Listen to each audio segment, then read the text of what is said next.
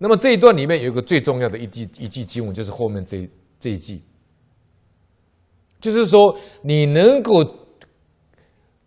拽转头来，克服自己的习气，要从最难克服的习气开始断断掉。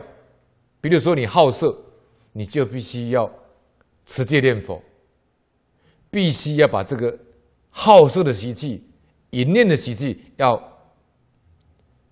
穷一切力量把它斩断，用全部的力量把它斩断，一直探究到什么？到念头的起灭处，把它斩断。如果你能够斩断这个贪嗔痴慢你这个恶的念头的起灭处，那么无边的业障就一时清净了。所以本觉本有，无明本无啊。也有讲说本觉本有，不觉本无啊。你怎么亲近身口意三念呢？你到念头的起灭处，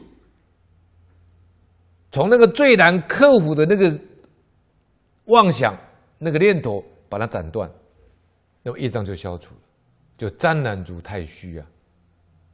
如果你做到这个境界，那么躲计躲算这个权利就不在思过之神了啦。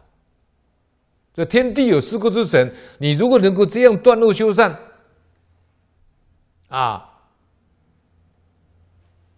能够纯净纯善，那么躲计躲算这个权利是在你自己，不是在这个鬼神呐、啊。鬼神不能够操控、啊。如果你做到这一点，那怎么可能有四过躲算这个他躲算的机会呢？那么这个地方呢，我们就举一个公案，就也是在《德意古建》里面的故事。这个我们在《感应篇》会边有讲过这个故事，啊，元朝有一位元志时啊，啊，他对这个妙才，呢，这个妙姓有一个姓妙的这个人呢，叫妙才，他对他有恩，啊，但是这个妙才呢。后来就辜负了这个智时先生，所以智时先生呢，心不能够平复。那天晚上呢，想去杀这个妙才。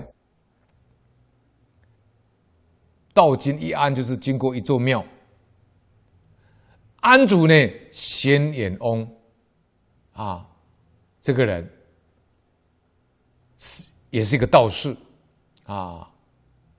在家人，那么看到智时呢，要前往。这个智这个道士呢，这个仙衍翁呢，他有一点点小小的这个法术，啊，一个小神通。他看到这个智时先生呢，旁边有几个奇神鬼怪呢，有四十个人跟在他后面。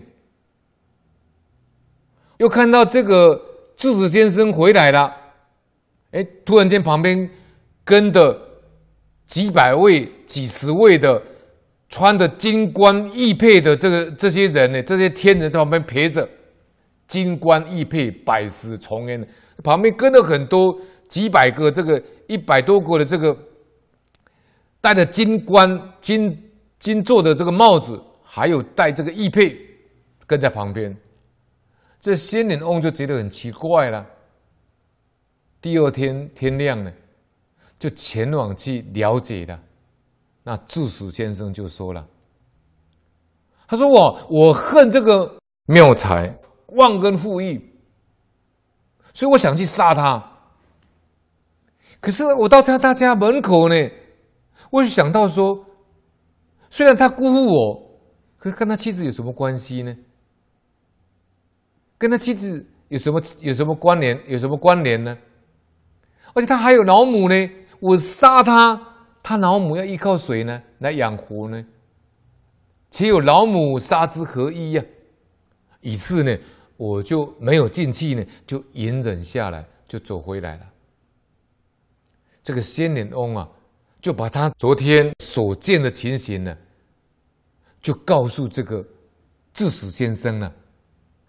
他说啊，你呀、啊，一念之恶呢，那个凶凶鬼。恶神呢，就跟在你旁边了。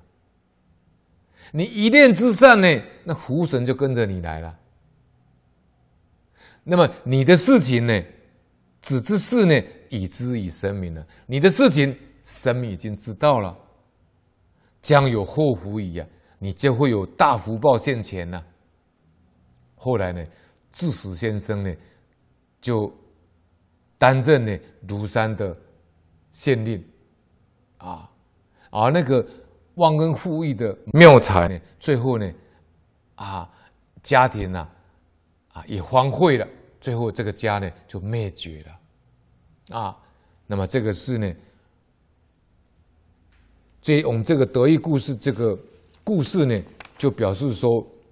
躲计躲算呢，这个权力呢，啊，是掌握在我们自己的手中，啊，这个智子先生呢，因为这个一念善呢，啊，虽然一念恶，啊，几乎呢，啊，这个家破人亡，可是，一念善以后呢，啊，这个天降厚福，啊，后来担任了庐山县令。